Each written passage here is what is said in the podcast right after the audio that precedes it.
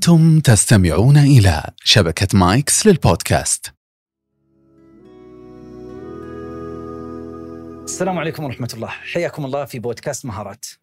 اليوم ضيفنا ومهارتنا كلها مختلفة عن مهارة التمثيل، وضيفنا من لطيف الحديث أنا وياه، يعني كنا نضحك شويتين، فقاعد أقول ما شاء الله عليك أنت قديم جدا في التمثيل. فسألني سؤال، قال لي مواليد عام كم؟ قلت له عام كذا، قال هذا العام أنا أخذت فيه دبلوم. لا تخرجت أخذت الإجازة من المعهد العالي للفنون المسرحية في دمشق.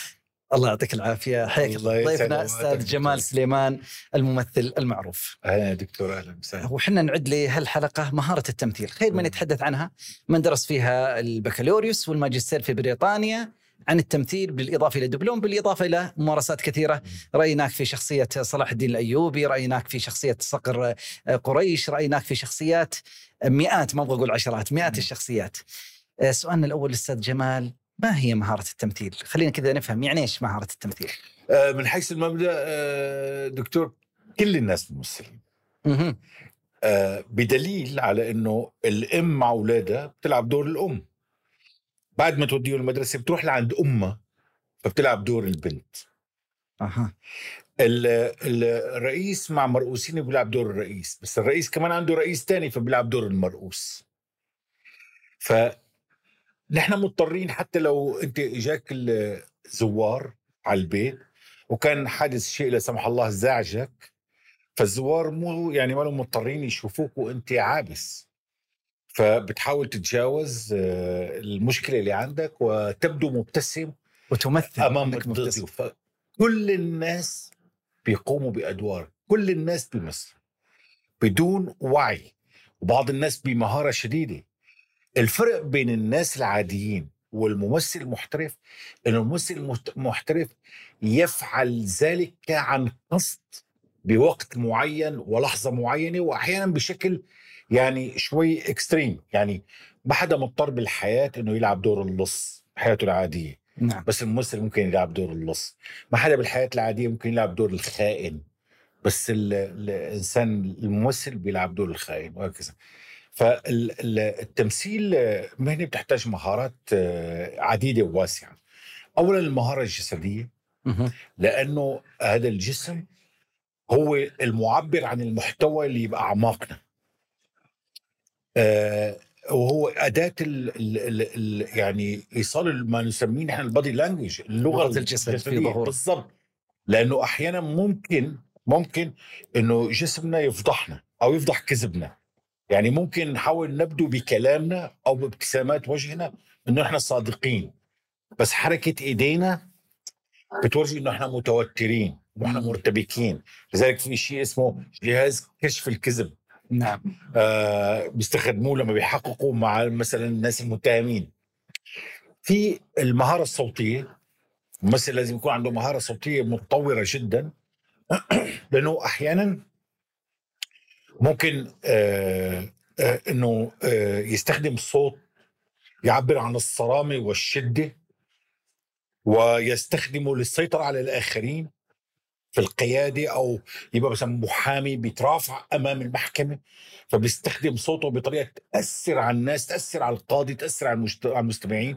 أو ممكن يكون رجل مرشح حاله على انتخابات مجلس نواب أو انتخاب منصب سياسي لرئيس أو رئيس جمهورية لأي شيء، فلازم يعني بيستخدم نوعية من الصوت. وممكن أحيانا يكون هو شخص جالس أمام أمه المريضة اللي بقي لها يعني أسابيع أو ربما أيام في هذه الحياة، هكذا بلغه الدكتور، فهو جالس جنب أمه يواسيها. فهذا صوت آخر، طريقة أخرى من النطق. زائد أنه الممثل بصوته جهاز النطق الفوكال أبارتوس اللي لازم يبقى متطور جدا، بحيث أنه أحيانا يتكلم باللغة العربية الفصحى. لازم يكون عنده ملكة اللغة، لازم يكون بيعرف شو يعني اللغة العربية فصحى، بيعرف شو يعني مثلا أحكام التجويد، مثلا القلقلة، الإدغام بغنة، الإقلاب، الكذا، كل أحكام التجويد. لازم يكون بيعرف روح اللغة اللي عم يحكي، اللغة العربية، وين هي حروف المد وما في حروف مد. لا، روح اللغة عجبتني هذه العبارة، اشرح لها أكثر بعد إذنك. روح اللغة نحن لغتنا عظيمة جدا. شوف مثلا أبو الطيب المتنبي بيقول: كفى بك داء أن ترى الموت الشافية، وحسب المنايا أن يكن أمانية. كلمة الأمنية والمنية باللغة العربية استحيل ديش قراب من بعض، وديش متناقضتين بالمعنى. روح اللغة. بس عم نقول جبنا أبو الطيب المتنبي.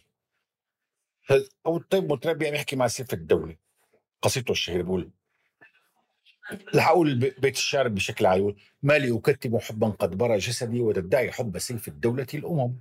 تمام؟ نعم. هذا بيت الشعر المكتوب. الواحد يتخيل حاله أبو الطيب المتنبي وزعلان وسيف الدولة ظالمه، كيف بيطلع الروح، والآخرين عم ينافقوا لسيف الدولة وعم يتفوقوا عليه وياخذوا مكاني وحظوي عن سيف الدولة أكثر منه.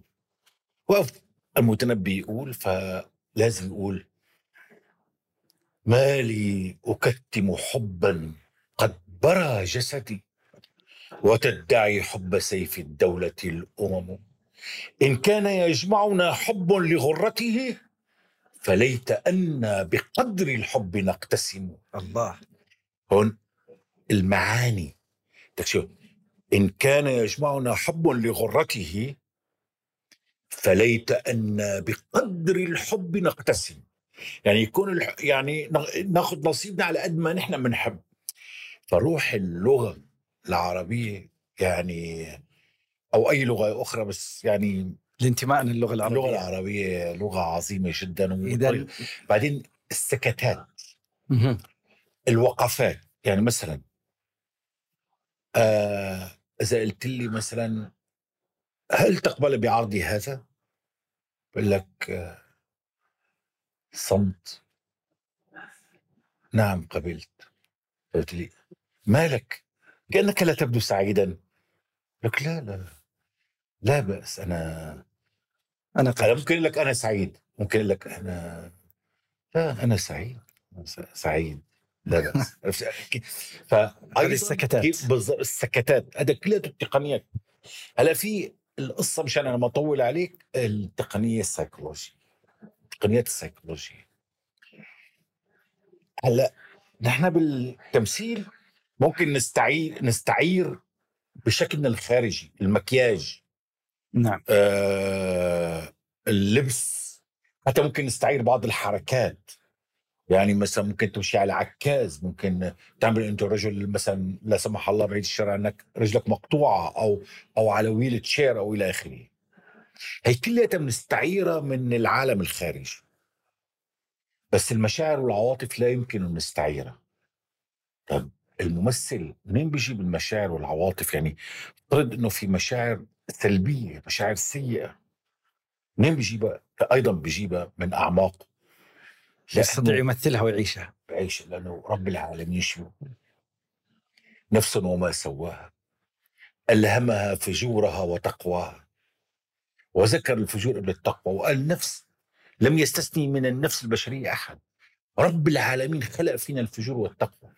فنحن مثل ما عنا يعني إخلاص، عنا خيانة، مثل ما عنا صدق، عنا الاستعداد للكذب، مثل ما عنا الأمانة، عنا أيضا ممكن السرقة أو حس أو رغبة في السرقة.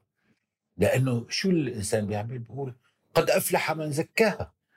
شو يعني أفلح من؟ يعني الإنسان يجاهد نفسه. نعم. والعرب قالوا لا تعين شيطانك عليك. الواحد عنده معه شيطانه، قالوا لا تعين شيطانك عليك. وأحيانا احنا بالعام بالسوري واقف، انتم عندكم مثلا بالسعوديه شو بتقولوا؟ بقول وزوا شيطانه. شيطانه لعب بعقله. اذا احنا كلياتنا عندنا مشاعر ساميه ومشاعر وضيعه. هلا بمهنه التمثيل، وهي بتخلي احيانا الممثلين يوصلوا لمراحل شويه صعبه، ايوه، هو الغوص في الاعماق لحتى للبحث عن مشاعر الشجاعة والجبن، الإقدام والخوف، متضادات كلها لازم نعيشها. الشجاع هو ليس الشخص الذي لا يعرف الخوف، لأنه ما في إنسان لا يعرف الخوف. الشجاع هو الشخص الذي يتغلب على خوف. فلازم نفهم السايكولوجيا تبعنا، لأن احنا عنا العقل الواعي والعقل الباطن. والتمثيل، التمثيل بالإنجليزي اسمه acting. acting يعني فعل، الأكتر يعني فعال. المشكلة إن الكلمة بالعربي شوي مخادعة. التمثيل يعني التظاهر، يعني يمثل الشيء وليس هو الشيء.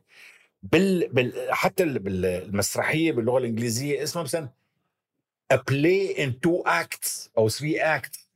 يعني كلمة act والفعل مسألة مهمة جدا، لأنه نحن وأرسطو بيقول زمان بفن الشعر قال عن الكتابة الدرامية وبناء الشخصية، قال تعرف الشخصيات بما تفعل لا بما تقول. يعني ممكن أنا أبقى واعظ وزلمة أخلاقي ومبشر وكذا، بس بالحقيقة ممكن أكون أنا أدير عصابة تزوير مثلا عملة أو أدوية أو مخدرات أو إلى آخره. فيعرف الناس بما يفعلون لا بما يقولون. يعني أنا قلت لك أنه أنا أعظم جراح دماغ، طب شو؟ أنا ما حدا بيقتنع أنه أنا جراح دماغ غير لما بيشوف أنا عم أعمل عمليات جراحية صعبة جدا ولسه عم تنجح بهذه العمليات. الأفعال لازم يفهم الممثل أنه هي 3. نحن عندنا inborn action، الأفعال اللي بتخلق معنا، مثل الضحك والبكاء. تعرف إذا إجا طفل أعمى وأطرش بعد أسبوعين بيبكي وبيضحك رغم لا شاف ولا سمع البكاء والضحك، هذا اسمه inborn action، بيخلق معنا. مثل فعل الرضاعة، الولد لما بيرضع الطفل لما بيرضع مثل أمه، على فكرة عملية معقدة جدا، كيف بيعملها؟ مسألة معقدة جدا. هذا يعني جاي بالسيت اب تبع الطفل، يعني جاي فطرية، البرنامج موجود في السيتنج، على قول بالسيتنج تبعه. في عنا أفعال اسمها acquired action. acquired action مثل التدخين مثلا. في أفعال نحن بنكتسبها بشكل غير واعي من المجتمع اللي حولنا، مثل التدخين مثلا. وفي عنا شيء اسمه learned action. learned action سواقة السيارة، الطباعة على الكمبيوتر، ركوب الخيل، المبارزة، السباحة. هي كلها أفعال لازم نحن نتعلم. فالممثل لازم يعرف هي الأشياء، يعيش هذه ال3 أو يعيش هذه الأشياء، لأنه الممثل دايما يقوم بفعل ما. أنا أقنعك كي تقرضني هذا المبلغ، فأستخدم كل وسائل الإقناع كي يعني أستعطف قلبك وفؤادك بحيث أنك أنت تستغني عن نصف المبلغ اللي في جيبك وتقرضني هذا المبلغ. فكيف أستخدم صوتي، كلماتي، نظرة عيوني، شكل جسمي إلى آخره. المشاعر ذكرتها أستاذ جمال، أبغى أسأل بعض الأحيان المشاعر التي نراها في التمثيل، ومثلا يعني الدموع في بعض الأحيان لا توضع الدموع اللي هي الصناعية أو قطرة أو شيء، بعض الأحيان فعلا صح. نرى بعضهم أنه يعيش هذه المشاعر تماما. أنا من هذا النوع، أنا لا أستخدم قطرة ولا شيء بالدموع. اشرح لي أكثر وأعطيني أمثلة بعد إذنك إذا رأيت هذا مناسب. لأني أنا يعني طبعا لازم أول كتابة تبقى مقنع، يعني يكون المشهد والموقف يستوجب البكاء لهذه الشخصية بالذات. في شخصيات بطبيعة الحال بيقولوا دمعتها قريبة، فكرة من الناس اللي كانت دمعتهم قريبة صلاح الدين رحمه، يعني بيقولوا مؤرخين عنه هو كان عاطفي ودمعته قريبة، رغم أنه صلاح الدين بقى المحارب والمقاتل. نعم. وعاد تمثل شخصيته في الفيلم. طبعا أنا عملت يعني ريسيرش عميق جدا عن صلاح الدين. في ناس بيموتوا أعز الناس عليهم وما بيبكوا.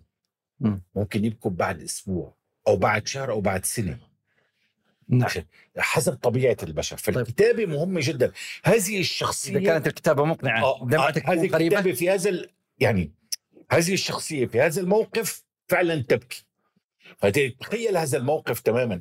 أنا لما يعني أحيانا الناس لما بتمثل معي مثلا فلان ابني أو فلان زوجتي أو فلان خصمي وعدوي، أنا حقيقة بصير بشوفهم بهذه الطريقة. طوال فترة التمثيل أيام، أسابيع، أشهر. بالضبط. يعني بس قال المخرج ستاند باي وي ار اباوت تو رول الكاميرا. فانا بالنسبه لي فجاه هذا الشخص صار خصمي وعدوي ومصدر خطر بالنسبه لي، او صار ابني الفاشل اللي انا رافضه وانا مزعوج منه وانا حاسس انه بده يجيب مصيبه للعائله، او بنتي الحبيبه الغاليه اللي لا يمكن ارفض لها طلب. ليه؟ لانه هذا كلياته اسمه ميك بليف، لانه بخيالك انت لازم تخترع القصه، يعني تكذب الكذبه تبدا القصه كلها تكذبه وتعيش الكذبه بعدين تصدقها. لازم فالممثل لازم يصدق انه هذا الشيء يجري حقيقه يجري. هل تذكر لنا اي موقف بما انك جبت طاري صلاح الدين فعلا مشهد كانت على طول دمعتك مثل صلاح الدين وجاهزه وطارفه او غيرها من الدخول؟ لا لا لا لا هلا مشهد الدخول الى القدس بعد محرر القدس والتكبيرات الله 581 هجري الحمد لله كثيرة وأشهد أن لا إله إلا الله، وصلاح الدين داخل على ظهر حصانه وجهه. في مشهد مؤثر جدا يعني أنا يعني كثير تأثرت فيه، هو لما عبد الرحمن الداخل بيهرب هو وأخوه الصغير وبيرموا نفسهم بالفرات، فبيلحقوه العباسيين فبيعطوه الأمان إذا بيرجع. هو ما بيصدق العباسيين فبيقرر إنه يكمل، بس أخوه بيخاف من النهر، بيخاف ما يستطيع إنه يقطع النهر، فبيصدق أمان العباسيين فيعود. فبيكون عبد الرحمن الداخل وصل إلى الضفة الأخرى من النهر، فبيشوف كيف العباسيين عم يذبحوا أخوه على الضفة المقابلة. فهذا المشهد أنا خليت صلاح الدين عبد الرحمن الداخل يبكي فيه بكاء شديد، فشافني شخص ذو قيمة يعني ويعني صديق عزيز وأكبر مني بالعمر وشخص متعلم ويعني رجل الحياة محترم. فقال لي جمال يعني ما شاء الله عليك صقر قريش وكنت رائع وعظيم، قال لي بس إنما أنا يعني زعلان في مشهد ما حبيته إطلاقا. خير يا دكتور، قال لي هل يعقل الشخص بطل مثل عبد الرحمن الداخل يبكي؟ هذا بطل. قلت له هذه الدموع بنى عليها عبد الرحمن الداخل مجد بني أمية من جديد. هذه اللحظة اللي شاف أخوه من دمع فيه وبكي، هذه الدموع كان ثمنها غالي، خلته يبني ملك الأمويين مرة تانية بالأندلس، وخلته رجل يعيش كل حياته ما عنده ثقة بالشيء، يشك في أي شيء حتى بأقرب الناس له. وحتى أنه قال عبارة فظيعة يعني لا تقال، قال ما دام المرء حيا لا تؤتمن بوائقه. الله. طيب الممثل بده يحسب حسابات يعني انه كل هالحسابات شو اهميتها وشو راح يصير يعني شو بنبلع عليها. بس خلينا استاذ جمال ما شاء الله تبارك الله الحديث معك ممتع، ابغى اصل الى سؤال كيف اللي يستمعون لنا الان. خلينا نتخيل بعضهم مهتمين في التمثيل او اخرين قاعد يفكر يوم من الايام يكون ممثلين، هل يستطيع يقول كيف اكون ممثل؟ هل في خطوات ممكن الواحد يسويها حتى يكون ممثل؟ طبعا اولا الممثل لازم يبقى مثل الإسفنجة التي تمتص كل شيء حوله. يعني في حكمة ما بتنفع أبدا للممثلين اسمها من راقب الناس ما تهمن. سمعان بالحكمة؟ نعم أكيد. من راقب الناس ما لا من لا يراقب الناس عمره ما راح يصير ممثل. الممثل لازم يراقب الناس دائما ويحاول يلتقط كل شيء عم يصير حواليه. مثلا افترض انه تنتين ستات بالشارع تخانقوا وعلقوا ببعض، فهو لازم هذا المشهد يشوفه ويتذكره ويخزنه يعني بلا وعيه. يعني مثلا افترض انه انا مثلا من سوريا، رحت انا كنت بالسعوديه وحدا عزمني على فرح سعودي، الطقوس والعادة والتقاليد مختلفه تماما، فانا لما بدخل ما لازم اكون عابر سبيل، لازم أول راقب كل شيء وشوف واحفظه بذاكرتي.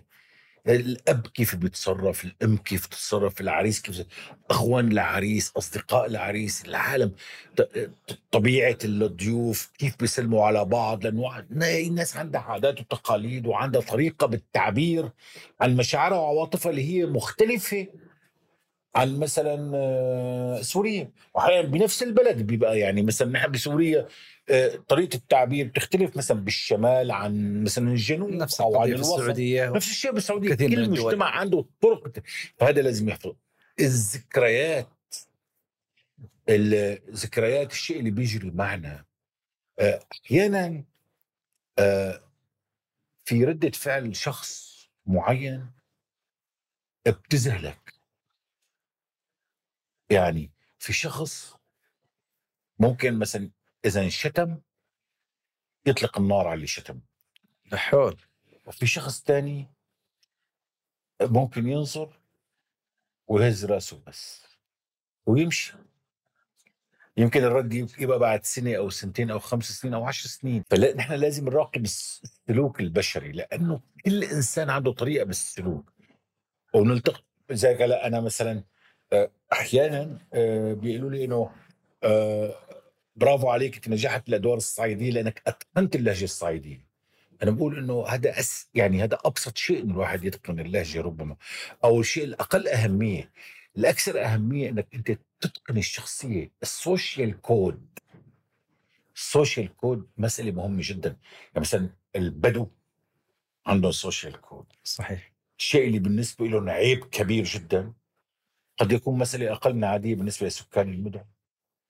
ما بتذكر أول مرة حتى على بريطانيا، فركب بالمترو بلندن، فأجا واحد راح مد رجليه بوشي، يعني حط رجليه على الكرسي الثاني. فأنا راح أرتكب جريمة. أنا حسيت إنه شعر إنه أنا عربي وأراد إنه يهيني، يعني قصد إنه يهيني، فاعتبرت إنه قضية وفقام بدي أضرب الزلمة ينضرب أنا وياه. طيب ما هي ثقافتنا بعد شهر صرت أنا اللي بمد رجليه إنه هي عادي، هو لا عارف إنه أنا عربي ولا قصد إنه يهيني، وإنه عادي الشخص يمد رجليه يعني بس نحس مثلا عنا عيب. فالممثل لازم يعرف، الممثل لازم يشوف أفلام كتير، خاصة أمهات الأعمال كبار الممثلين. يشوف أعطينا بعض أمهات الأعمال التي ترشحها سواء عربية أو حتى أجنبية. يعني مثلا بالأفلام الأجنبية لازم واحد يكون شاف العراق بكل أجزائه. هذا واحد من يعني الأفلام العظيمة.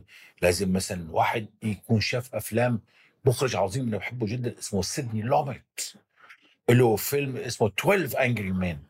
ما بصير حدا يشتغل بالسينما وبالتمثيل أو الكتابة الدرامية أو الإخراج أو التصوير مش هذا الفيلم 12 Angry Men مدرسة من الأشياء المعاصرة اللي بننصح الناس تتفرج عليها، لأنه هي كمان مدرسة بالإخراج والتمثيل والموسيقى التصويرية والمونتاج والكلرين، كل شيء.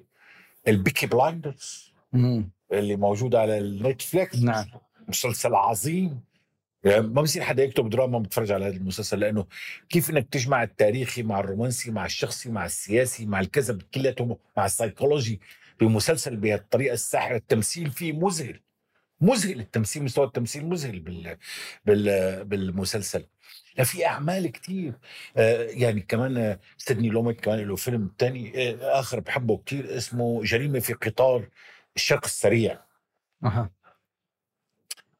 Orient Express Crime، فيلم من الأفلام الساحرة بمستوى التمثيل العالي اللي موجود بهذا الفيلم. طبعا لازم الواحد يتفرج على أنطوني كوين، طبعا الواحد لازم يتفرج على ممثلين مثل أنطوني هوبكنز مثلا. في هلا كمان أعتقد كان على نتفليكس The Two Pops، 2 ممثلين عباقرة أمامك، أنطوني هوبكنز والممثل الثاني نسيت شو اسمه هلا، 2 عباقرة عم يمثلوا فيلم خرافي. وبعدين الكتابة رائعة جدا، تمثيل هائل جدا، لازم تتفرج عليه. ممثلين لازم تتفرج عليهم ورائعين. على زينة البوب في اسمه ذا يانج بوب، جون كوموفيتش. يعني هذا ممثل رهيب. أنا شايف أنطوني هوبكنز على المسرح مثلا 3 أو 4 مرات. جاك نيكولسون من الممثلين اللي ما بصير حدا يشتغل بهي المهنة ما يتفرج عليه. أنا بقى عربياً طبعاً لازم تتفرج على أفلام صلاح أبو سيف الله يرحمه. يعني مثلاً السقامات، فيلم عبقري، فيه تمثيل هائل. فيلم الأرض ليوسف شاهين اسمه، مسلسلات بس ليالي الحلمي، محمود عبد العزيز الله يرحمه وفيلم الكيت كات. يعني في الأفلام الأخيرة آخر 10-20 سنة. لا تسألني عن هذا الموضوع لأنه ما كتير عندي خبرة فيه يعني. طيب فيلم واحد من مسلسلات أحمد زكي مثلا لازم نشوف مثلا ضد الحكومة، زوجة رجل مهم. أبغاك ترشح واحد من مسلسلاتك يعني فعلا كانوا وفقتهم في التمثيل والإخراج والكتابة وكل حاجة. تغريب الفلسطيني. هذا مسلسل يشاهد. ما أحكي عن نفسي، ما أحكي عن زملائي يعني اللي المسلسل أدوا أداء رائع جدا. وفي هلأ كمان مسلسل أنا كان برشح الشباب اللي بيحبوا التمثيل يتفرجوا عليه، لازم نلاقي شغلة ما أكون أنا موجود فيها، اسمه عاصي الزند. مستوى التمثيل بعاصي الزند عالي جدا جدا جدا ما شاء الله. في اجتهاد يعني حتى من الشباب الجداد والصغار، في اجتهاد إبداعي وخيال يعني فعلا حلو في بناء شخصيات حلو. كتابة جيدة والممثلين الحقيقة حلقوا فيها. يا سلام. طيب أستاذ جمال، حقيقة الحديث معك ممتع، ونبغى نختم كذا في الأخير حاجة تقولها لكل من يعمل في عالم التمثيل، كلمة أخيرة حتى نختم بها. بس أنا بدي شغلي على المعارف، يقروا روايات كتير، لازم يقروا روايات كتير، يقروا تاريخ كتير اللي بيحبوا يصيروا ممثلين. ونصيحتي إنه يعني أولا شيء لا تعمل شيء أنت ما بتحبه، لا تروح على التمثيل لأنه في شهرة وتعتقد إنه في مال والآخر، هذا بيجي تحصيل حاصل.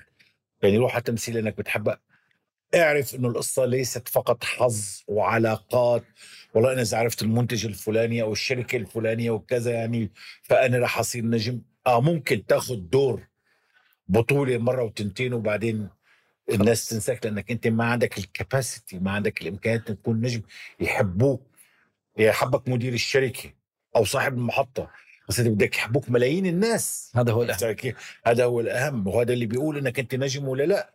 والنجومية ما لها يومين وثلاثة، الشهرة شيء والنجومية شيء آخر. النجم بيلاقي عنه نجم لما بيستمر بحياته مثلا 20 سنة 25 سنة وعم يقدم للناس أعمال فيها كواليتي وفيها قيمة، في الناس بتحترم، بصير اسمه مرتبط بكواليتي معين، بصير الناس تربط اسمه مع منتج له سوية معينة. هذا أنا بالنسبة إلي مفهوم النجم. أما الشهرة هذا موضوع تاني، أي حدا اليوم على الإنستغرام خلال 3 أسابيع بصير مشهور. لذلك النجومية يقول لك هي التي تتجاوز الزمان والمكان، فلا تنحد بزمان تجده هو نجم من 100 سنين ولا 100 سنين الناس يذكرونه يعني. ويتجاوز المكان، ليس هو في دولة معينة، في دول كثيرة. يعطيك العافية، سعدنا بك، شكرا لك، وشكرا لكم يا السادة المشاهدين المشاهدات لبودكاست مهارات، وإلى اللقاء.